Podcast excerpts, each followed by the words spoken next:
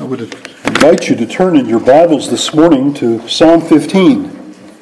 Psalm 15.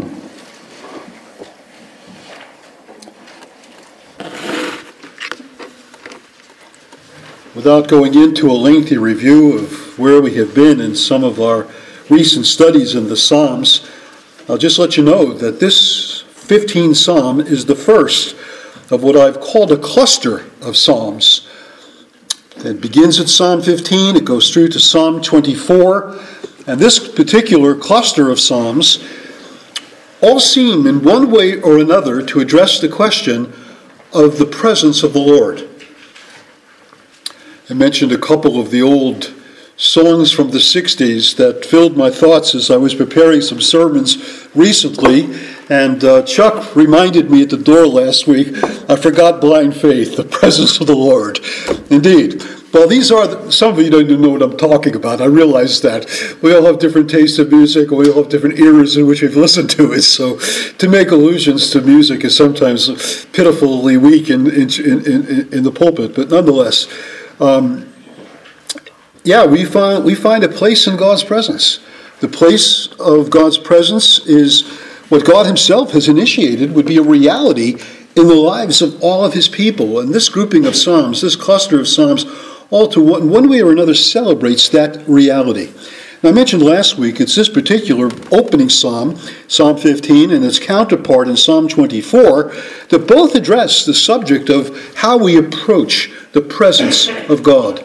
Approaching God's presence is an awesome thing. Coming before the presence of the living God is something that we shouldn't do lightly. We shouldn't do with a sense of chumminess that we can come into God's presence easily without any thought of who in the world He is. I remember a sermon by Martyn Lloyd-Jones when I was a young Christian. He preached at the Calvary Baptist Church in New York City, and he was making reference to the Lord's Prayer. And the doctor said, that we have this freedom to come to the Lord boldly, to come before his presence and say, Our Father. But lest we think to crawl up on his knee and call him Daddy, he says, Who art in heaven, hallowed be thy name. And only Dr. Lloyd Jones could, with his British accent, could put that message across with the power that he did. But that's the reality we come before the presence of the King of the universe. We come before the presence of the God who is infinite, eternal, unchangeable in his being wisdom, power, holiness, justice, goodness, and truth. How in the world can we come into his presence and have any sense of delight and joy and, and, and the sense of we're accepted in his presence? Remember the Israelites at Mount Sinai? When God spoke the words of the Ten Commandments from the mountain, and the people just said to Moses, Oh, we had enough of this. Moses, you go up to the mountain, you get the word, you come back to us. We don't want to be in the presence of God. It's a fearsome thing. As Hebrews tells us, to fall into the hands of the living God. It's an, it's, it's an awesome thing to contemplate standing in God's presence. And yet, this is a psalm that tells us that that presence is something we should approach and that we have a right to approach, but with certain criteria, certain qualifications, certain prerequisites that are essential. And so I want to read the psalm and then we'll look at it together. O Lord, or O Yahweh, the covenant name of God in that in, in there, who shall dwell? I'm sorry, who shall sojourn in your tent? Who shall dwell on your holy hill? He who walks blamelessly and does what's right, and speaks truth in his heart, who does not slander with his tongue, and does no evil to his neighbor, nor takes up a reproach against his friend, in whose eyes a vile person is despised, but who honors those who fear Yahweh, who swears to his own hurt, and does not change, who does not put out his money at interest, and does not take a bribe against the innocent. He who does these things shall never be moved. At first glance, this is a, a very challenging psalm. A challenging psalm that impacts our worship and our life. In fact, it draws in closest proximity both worship and life. The language may seem very strange to most of us. O Lord, who shall sojourn in your tent? Who shall dwell on your holy hill? Strange questions for us. As our worship as the people of God under the new covenant have nothing to do with tents, has nothing to do with hills, but Israel's worship had everything to do with tents and hills. Israel's worship took place on a hill, the holy hill of Mount Zion, that location where David, once he had consolidated the kingdom, in First Samuel, I believe it is chapter 6, or Second Samuel chapter 6, I imagine it is, Second Samuel chapter 6, he brought the Ark of the Covenant into and onto Mount Zion, and he placed it in a tent that he had constructed for it. Whatever happened to the tent that was built in the wilderness, we don't know, but uh, apparently all that was left was the ark where God's presence was manifested as that was the footstool of the throne of his own presence in the Holy of Holies. And that went upon that mountain. And God was worshiped there as a central place of Israel's worship from that time on. Mount Zion, that hill, became the place the people would come during their festivals, Passover, Feast of Booths, the Feast of Weeks, and they would come to worship God on Mount Zion. It was on that hill, of course, that Solomon, David's son, built a temple. The temple that existed for a number of years until the Babylonians destroyed it, and yet upon their return from captivity, it was rebuilt. This temple was rebuilt on that same site. And so Israel had a long history of worshiping God on a hill. But you see, from the time in which these Psalms were collected and put together into a book of 150 Psalms, and used in the worship of God's people in the temple and in the synagogue after the time of captivity, there was no tent. No tent existed. There was a temple. There was Solomon's temple that existed prior to the Babylonian captivity. After the Babylonian captivity, there was a temple that was rebuilt in the days of Ezra. And so when the people of Israel met and they worshiped God and they sang his praises and they used these hymns, these songs in the worship of God, why were they talking about a tent? Why didn't they just say, Who shall sojourn in your temple? Well, the tent goes back to another era.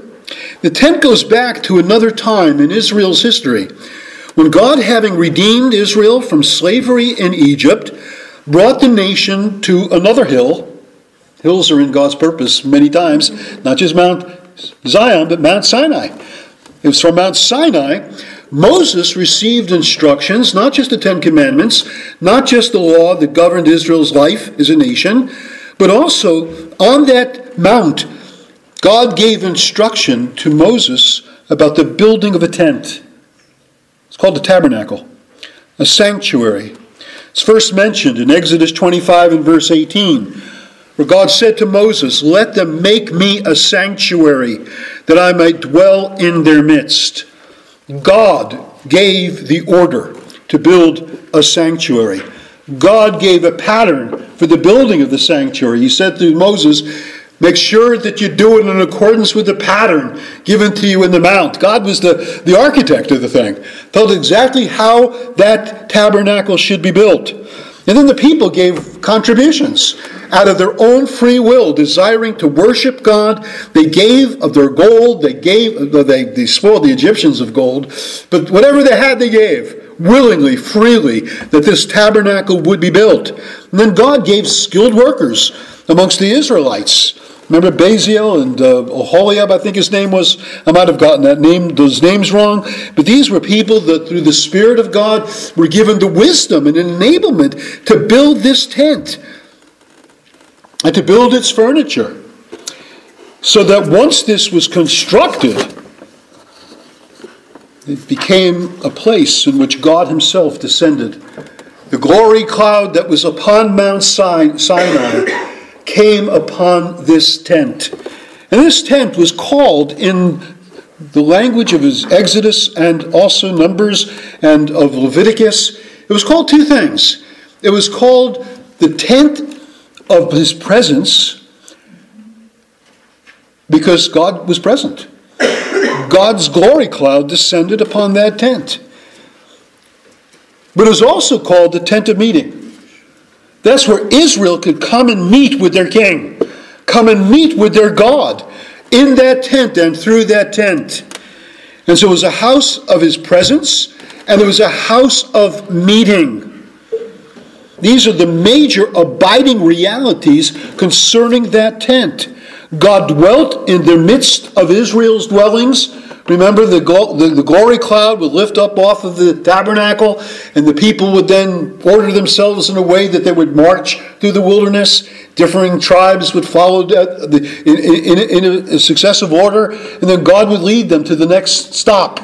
And then the tabernacle would be erected there, and God's glory would come from the cloud of uh, uh, um, the pillar of cloud by day and the pillar of fire by night, and then again dwell in their midst. And all the tents of the Israelites surrounded the tent of God.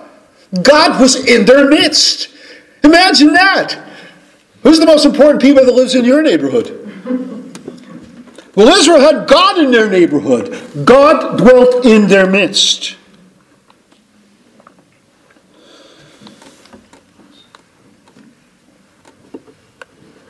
Now, it was succeeded by a temple, a permanent structure, in which God would no longer dwell in a tent. That was what David said. I dwell in a house of cedar, he said in 1 Samuel chapter 6.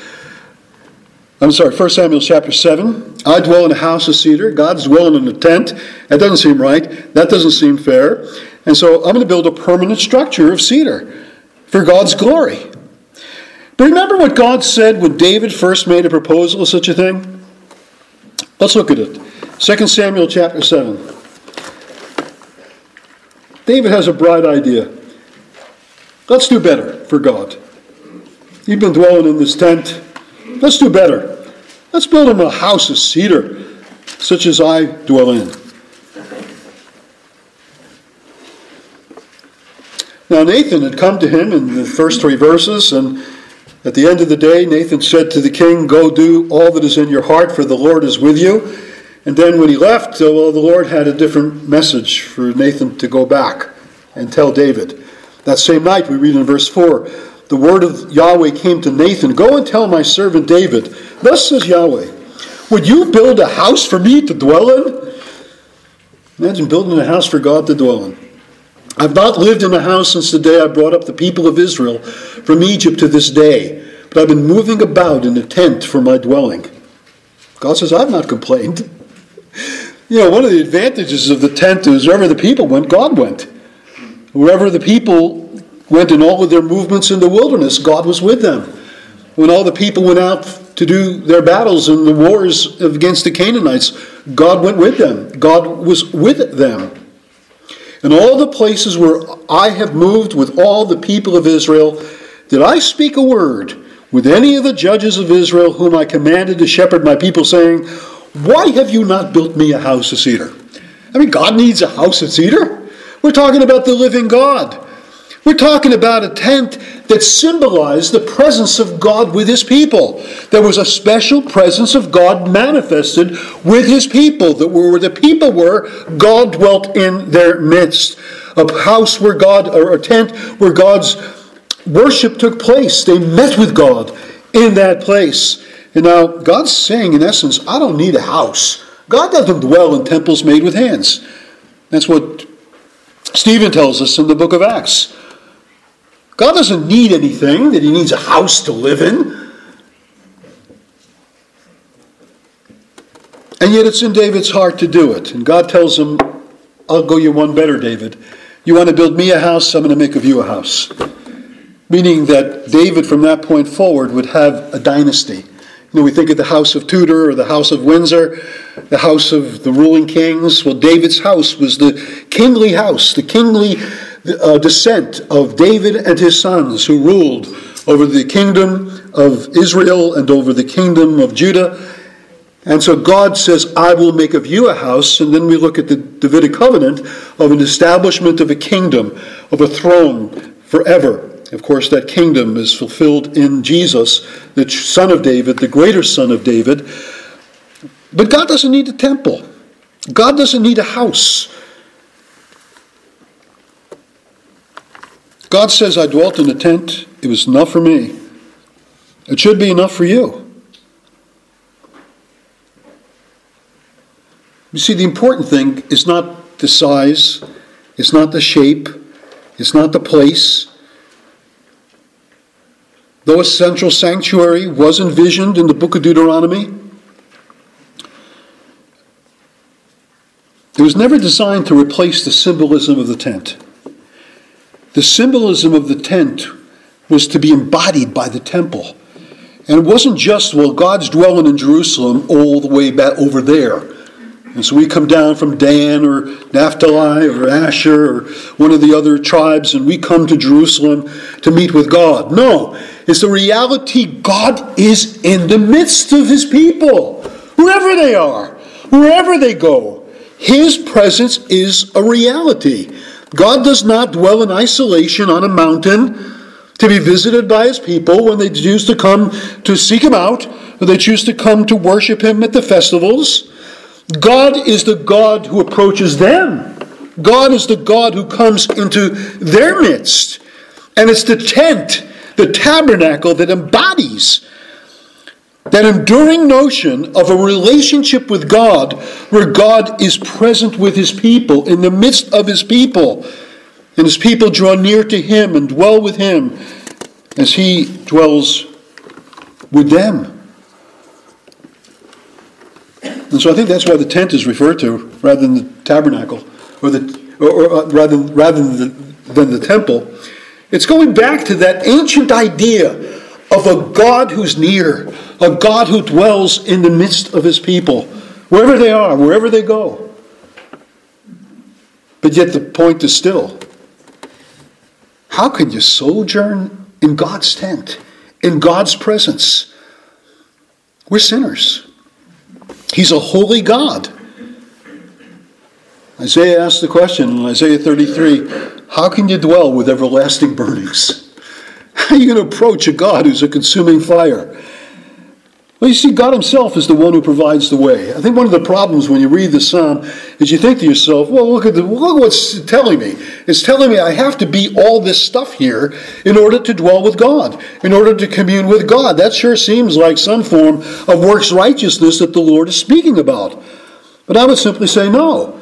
In the tent, in the tabernacle, God provided the way of acceptance. It was God who, along with the sanctuary, provided the priesthood and the priestly garments in the same passages. He's the God who commanded the offerings to be brought in the book of Leviticus to cleanse the people from their sins. He gave them the service of worship. He provides atonement. He provides reconciliation. He cleanses his people from their sins through the shedding of the blood of the animal offerings that the people brought. Of course, pointing to a greater offering that would be given of the blood of Christ that cleanses us from all of our sins. And the point is that those who would dwell with the Lord, those who would have God to dwell in their midst, are a people who are redeemed, a people who are saved, a people who are cleansed, a people who are forgiven. But yet, the reality of being cleansed, saved, forgiven, reconciled to God does not rule out the importance, the central importance of moral qualifications to approach a pure and a holy God. Who shall sojourn in your tent? Who shall dwell on your holy hill? When you really think about it, is the question what are the moral qualifications? What are the moral prerequisites to come and worship God? That's why I had all those passages read, that there are these moral qualifications. Jesus says, when you come in with your offering into the temple and you realize you got some problem with a brother who has something against you, go get reconciled first. You got a brother that might be upset. What are you doing bringing your sacrifice until you get that thing straightened out with your brother? You have moral responsibilities to be reconciled to your fellow Israelite. And then bring your worship. Then bring your gift. James says when you come to hear the word of God, don't think in your mind, well, hey, look, hey, look, it's Sunday morning, it's 11 o'clock, preacher opened up the Bible, preacher starts to preach, it's automatic. Blessings coming my way. I'm in the right place at the right time, at the right hour, doing the right thing. It's automatic. James says it's not automatic. He says, before you do it, put away the filthiness and the naughty thoughts and the garbage that you brought into the worship. Confess it. Get right with God with respect to it. Do what you can to reconcile with others, at least determine in your heart you're going to, before you come and expect to have any profit from God's Word. Sin does not comport with worship. They don't mix. They don't mix.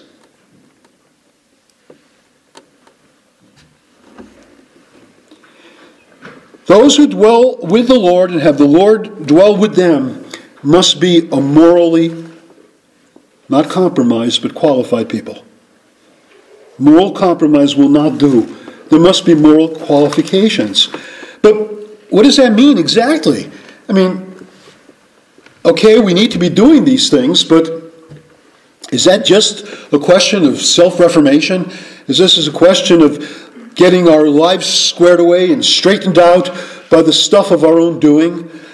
Well, I think these qualifications that are mentioned in Psalm 15 he who walks blamelessly, does what's right, speaks truth in his heart, doesn't slander with the tongue, does no evil to his neighbor, takes up a reproach nor takes a reproach against his friend, in whose eyes a vile person is despised, who honors those who fear the Lord, who swears to his own hurt and does not change. He doesn't put out his money at interest and doesn't take a bribe against the innocent. First of all, that's the most extensive statement found anywhere in Scripture in one of these Psalms or one of these statements of how to approach God. I mean, you're really given all this detail. 11 items are sent before us, set before us here. And notice how that differs from Psalm 24. Turn to Psalm 24, just nine or ten Psalms later. And the same question is really, in its essence, is, is asked Who shall, this is verse 3 of Psalm, uh, Psalm 24, Who shall ascend the hill of the Lord? We're back to the hill. Who shall stand in his holy place? That could be tabernacle, it could be temple. It's God's holy place. He who has clean hands, a pure heart, doesn't lift up his soul to what's false, and doesn't swear deceitfully. That's four. That's four. Four items of concern in Psalm 24, 11 items of concern in Psalm 15. It's a much fuller statement. And why is that? Well, I think it's because God's, the psalmist is bringing us back into Israel's past, bringing us back to the reality of the tent, of God's meeting with Israel. He's bringing us back to the qualifications of worship that are defined for us in Leviticus. You love that book, don't you?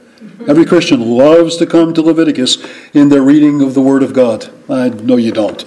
It's tough reading, but yet it's a very important book. In fact, it's the book that Jewish Young people are taught before any other book of, Scripture. They teach their young children, their young boys, the book of Leviticus. Rather strange procedure, I would think. But yet, Leviticus is really important because it really addresses the question of how we approach God, of how God makes the way of approach for us through the sacrificial system, but also appends to the reality of approaching Him the need for moral integrity. And we find it in chapter 19, what gets to be called the Holiness Code. And I want you to just look there just a moment and see how this Holiness Code is presented to us in chapter 19. Because I think as you read through Leviticus 19, you'll hear, the, you'll hear stuff that gets echoed in, in Psalm 15. This is, I think, really where the psalmist is getting much of his perspectives from. It's this very statement that's found in chapter 19. And look at what it says in chapter 19 of Leviticus. And the Lord spoke to Moses, saying, Speak to all the congregation of the people of Israel, and say to them, You shall be holy, for I, the Lord your God, am holy. Now, we're familiar with those words that are quoted in the book of 1 Peter. But you see, it's a call to be like God. God Himself is holy, and you, His worshiper, are to be holy. Now, we can never be like God in terms of the fullness of his moral perfections. We are sinners, but that's to be at least our ambition, it's what we strive towards. We strive towards likeness to the living God. But you know what, folks? Whatever you worship, you become like. Whatever that is. You become like the things that you worship. I've given you the example of James Dean, the guy I met up in Newport's when I taught a Bible study up there, and a young man sitting right across me with the leather jacket, with the boots, with the slick back hair. And I went up to him afterwards and I said, You must like James Dean. Well, most of you don't even know who James Dean was. America's losing a memory of him, but he was a, a, a star in the movies back in the 1950s, and he had his own style, which young people who viewed movie stars as their idols. They worshiped those idols. They were dressed like their movie stars. Well, the women back in the day that wore the Farrah Fawcett hairstyle or wore the Cher hairstyle, it was because they had these idols that they looked to and worshiped. The point is what you worship, what you invest your time in, your interest in, your love towards you come become like that thing. And God says, I am to be the object of your worship. As I am holy, you are to be holy. Every one of you shall revere his father and mother, keep my Sabbaths. You're to do my will, you're to obey my commandments. And at the end of most every one of these statements in Leviticus 19, we have an expression such as, I am the Lord your God. I am the Lord your God. And of course, I am is how God revealed himself to Moses. He's the I am. He is who he is. And we are to seek to be as he is. We're to seek likeness to the God of heaven and earth. I am the Lord your God. I am the Lord your God. And then there's calls in this section to fear him. You shall fear the Lord your God. That's the reason you're not to put a stumbling block before the blind or to curse the, curse the deaf, even though they won't see who did it and they won't hear what was said. Yet God sees and God knows and God takes account, and you're to live before God. These are the motivating factors that govern the lives of God's people. We live in God's presence. We fear His name. We delight to do His will. We want to please Him. We want to spend time with Him. We want to see His beauty. Psalm 27 says, One thing I've asked of the Lord, that will I also seek, that I might dwell in the house of the Lord all the days of my life, to behold the beauty of the Lord and to inquire in his temple.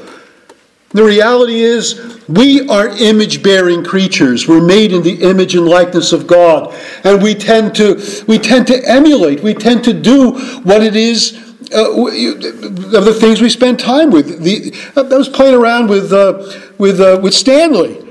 And you know, you go up to Stanley, you make goofy faces, and what does he do? He makes goofy faces back. That's because his babies are imitative creatures. They learn from what they see, and they replicate what they see. Israel was to see God in their midst. How God related to them, how God treated them, how God showed his love to them, how God showed his faithfulness to them. And they were to say, well, how God relates to us, that's how we are to live. That's how we are to relate to other people. And I think that's really what you have in Psalm 15 is you have this question of how shall we approach his presence? The God who dwells in the tent the place of meeting, the place where his presence is found, is the person who seeks to be like the God we seek to approach. He is blameless and always does what is right. He is one who speaks truth and never leads us astray. And so those first four things, three things that speak of God's general character, you can't find blame in God. Who's going to say, God, you've done something wrong? He does all things well. There's a sense in which we are to replicate that aspect of God's being by not living with marked areas where someone can accuse us of criminality.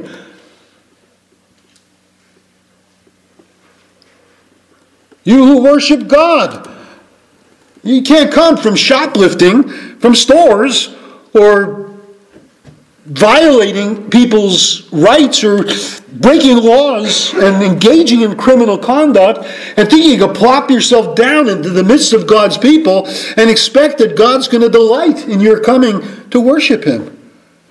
And you know, you have all kinds of people that have that notion.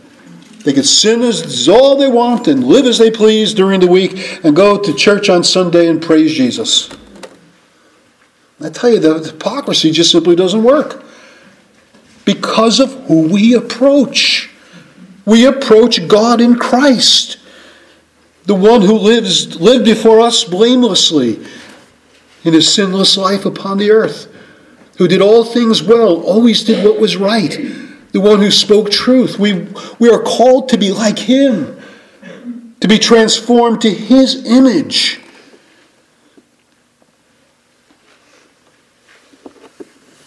And so it's the question of how we see God positively, blameless, right, truthful. Negatively, is God going around slandering people? Is he going in the day of judgment tell tales about people that are false and say, I'm going to judge you because of a bunch of lies I've come up with? I've heard a bunch of rumors about you, and I'm going to make it known before God's not a slanderer. God speaks truth. And all these matters here have to do with the way God relates to our fellow believer or our fellow Israelites in the Jewish context, in the Old Testament context. God doesn't go about slandering, that's man's work. People go around telling tales. People going around with all manner of false rumors that they speak. Not God. God does no evil to the neighbor. God's not in the business of hurting your neighbor. Why are you? See, the point? It's how God Himself deals with His people, is the measure of how we are to deal with others. God doesn't go around slandering, God doesn't go around doing evil. God doesn't take up a reproach against a friend. Why you? Why you? Why going around telling about all the ways you think this person or that person is a transgressor and why people should think ill of them and think well of you. That's man's do- work, not God's. So, positively, look how God acts blameless, right, truthful. Negatively, what he never does, never slanders, never does evil, never takes up a reproach against an Israelite.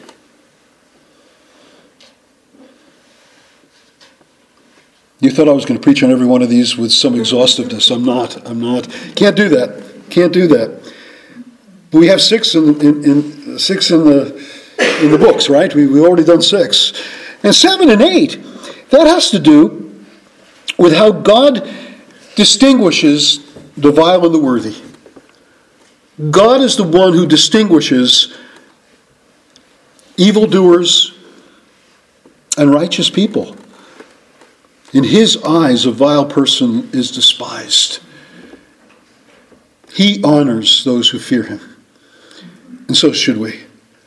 God's valuation, God's assessment of people should reflect the way we assess people. We don't assess them by how much money they have. We don't assess them on how beautiful they look. We don't assess them with how athletic they are. We don't have the evaluations that the world has on people. Our evaluation is a question of acceptable acceptability with God. Are you vile or do you honor him? Are you a rebel or are you a, a worshiper? Do you seek him or do you degrade him in your words and actions and deeds? We have God's assessment upon the way we value people and understand people and make proper distinguishing distinguishments among people. We discern rightly by God's standard and not the standard of men. God despises the vile, he honors the pious, and so should we.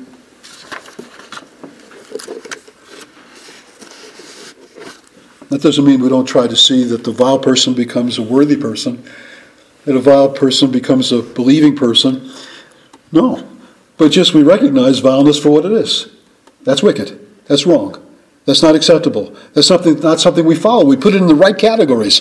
The categories that God Himself has set forth to us by His own way of dealings, of dealing with others. And then there's a final thing. He does not abuse his power and authority in Israel. These matters of financial dealings that are spoken of. Someone who makes a covenant, enters into an agreement, gives an oath, and because he has the power to do it, he says, Hey, that's not in my interest any longer. Market forces have changed, things have changed. It's really in my interest not to keep my commitment. And so I'm going to break my vow, violate my oath, because it benefits me. Does God do that? Does God break vows and commitments and oaths and promises because, well, he'll gain some advantage by doing it? No. God keeps his words, and so should we. Think of how God's blessed us with money, monetary gain. Ah, wonderful. I got a little source of resor- little resource now to go make money. Go have a little business online and see how I can make out. Put out my money and charge usurious interest. I can do it. I got the power. I got the ability to do it. And God's saying, as He says often in chapter 19 of Leviticus, when you give something to someone who's poor, don't expect anything in return. Don't expect payback. Don't expect to, to do anything other than show mercy, as God has shown mercy to you. God's gifts are free. And we should be those who give out of no regard for return. We want to bless. We want to encourage. We want to help. We want to feed the poor. We want to feed the hungry. We want to clothe the naked. We want to give to those who are thirsty and needy without any thought of what return will, there will be other than the return of his reward. That he's pleased with that kind of service we render to him. And then how about the judge who says, hey, look, I'm in this position of power now. I have influence, I have authority. Perfect time to line my own pockets. Take a bribe. And I'll rule in favor of those that have paid me and declare the innocent to be guilty. No, God does not take a sliding scale in judgment. He judges in accordance with righteousness. He judges in accordance with truth. He judges in accordance with what is reality. And so must every judge in Israel. So much must we do in all of our relations with other people. Money is not a reason to miscarry just, justice. And so it's God's ways. It's God's behavior, we might say. It's the way God conducts himself in the midst of his people that is the measure that determines how we respond to Him. We say, Lord, I want to be as you are. I want to live as you live. I want to relate to others as you relate to others. I want to be conformed to your image. Would you have fellowship with God? Would you approach Him acceptably? The call of Scripture is revere Him, fear Him, and replicate him. Do as he does. What God does, you do. Fear him and follow him. If you would be intimate with him, imitate him. Would you be intimate with him? Imitate him. Fear him, follow him, revere him, and replicate his ways. Well, we've looked at the great question. I didn't even told you I was doing this, but I did. They didn't announce it. I'll tell you now. We have a great question. Who shall approach the tent? Who shall come to his holy hill? And the great answer 11 points of answer that says, Those who seek to be like God, those who seek to follow his ways, those who seek to be holy as he is holy. That's what counts in worship. That's what counts in our approach to God, that we be like and strive to be like and desire to be like and long to be like and be unhappy and dissatisfied until the day when we are fully like him, which won't be till glory comes. But then we will be like him as we see him as he is. But that's the goal, folks. Conformity to Christ's image. And then we have a great promise. Isn't that wonderful? We have a great question and a great answer that's followed by a great promise. As we delight in God's promises, what does God promise those who approach Him in this way? Well, the rendering of the ESV is that he who does these things shall not be moved.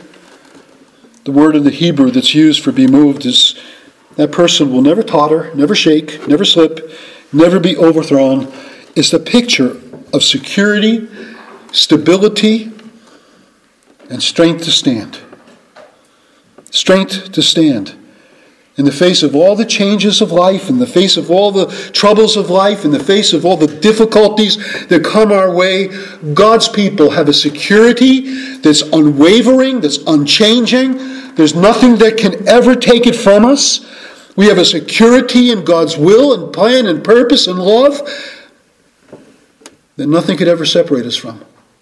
Nothing could ever separate us from the love of God that is in Christ Jesus our Lord. We can then stand firm and secure and be faithful, whatever might come.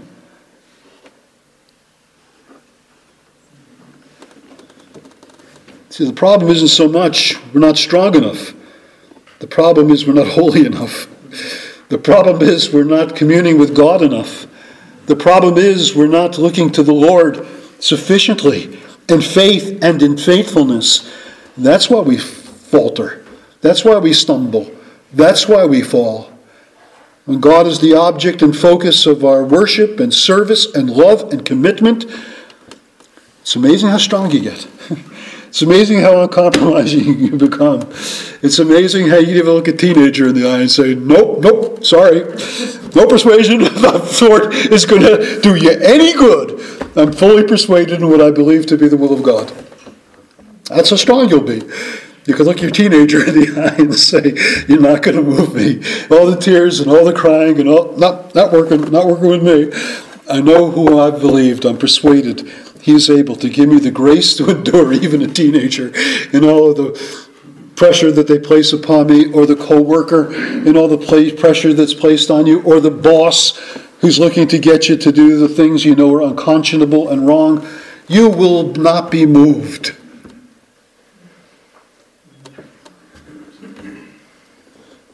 Not only that's the negative part, you won't be moved, but you know what you will be?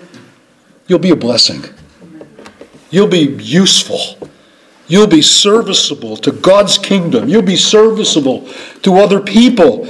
You'll be a blessing to your family. You'll be a blessing to your community. You'll be a blessing to the assembly of believers. Such people are steadfast, unmovable, always abounding in the work of the Lord, knowing that their labors are not in vain in Him. And in case you haven't gotten it up to this point, this is just not Old Testament, this is New Testament as well. In Christ, we have a tent. John tells us the Word became flesh and tented among us, pitched his tent among us. He tabernacled among us. God's presence that was in the tabernacle in the wilderness was in Jesus fully, completely. In him dwelt the fullness of the Godhead bodily. The incarnate Son of God is the presence of God with man, mankind.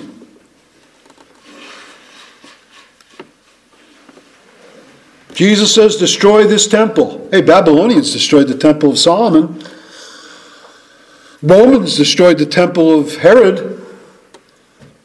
Jesus says, Destroy this temple. And You know what? I'll raise it up in three days. Indestructible indestructible temple, an indestructible presence of God with men. Where two or three are gathered together in my name, there I am in their midst. A God who is present with us always, even to the end of the age. A temple that can't be destroyed. A temple that's a tabernacle, moving with us. Wherever we are, wherever we go, God's presence is with us.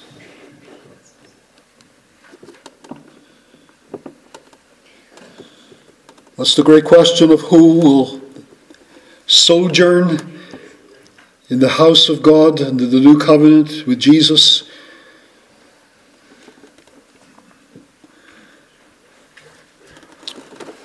It's those who are the recipients of the grace of Christ, who says, I am the way, I am the truth, I am the life.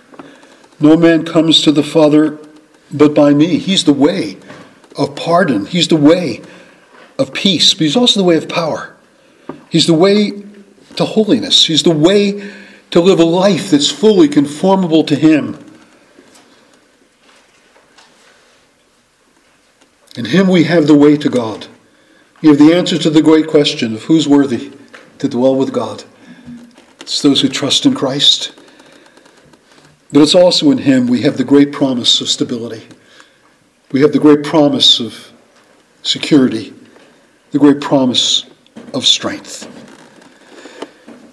And so, though on one hand, this is a psalm that at the outset seems challenging and difficult on many levels, yet the reality is, it just points us to an unchanging God whose standards and concerns with his people and his worshippers has always been the same that we be a people who love him and seek him and desire him and see in him the one whom we want to image. We want to be like the God of heaven and earth. As much as it's possible for a sinner to be holy in this world, we want to be that holy person. I know we fall, I know we slip, I know the story of our lives is never what we would have, we would have written. It wonderful to know that there's constant forgiveness with Him, that He may be feared? Constant ability to pick ourselves up off of the ground with all of our failures and all of the ways we've messed things up and find we have a God who delights in our approach. He says, Yes, my presence will never leave you. My presence will never forsake you. And we can return to Him and find in Him the fullness of His grace and blessing. May God be pleased to encourage our hearts. May God be pleased to help us to be a people who are not open to moral compromise, but we're concerned with moral integrity. To honor and bless and praise and serve this God whom we approach and seek through Christ our Lord. Let's pray together. Father, we're thankful we can be in this very vital psalm, this important psalm placed in the portion of the Psalms in which this whole matter of how we approach your presence comes before us in some fullness of instruction. And we're thankful that you tell us it's not a matter of what what we can ever do in, in, in, ourselves. It's how we respond to what you've done. And it's how, in response to what you've done, we, we come to show love to you and, and commitment to you and faith in you and desire for you.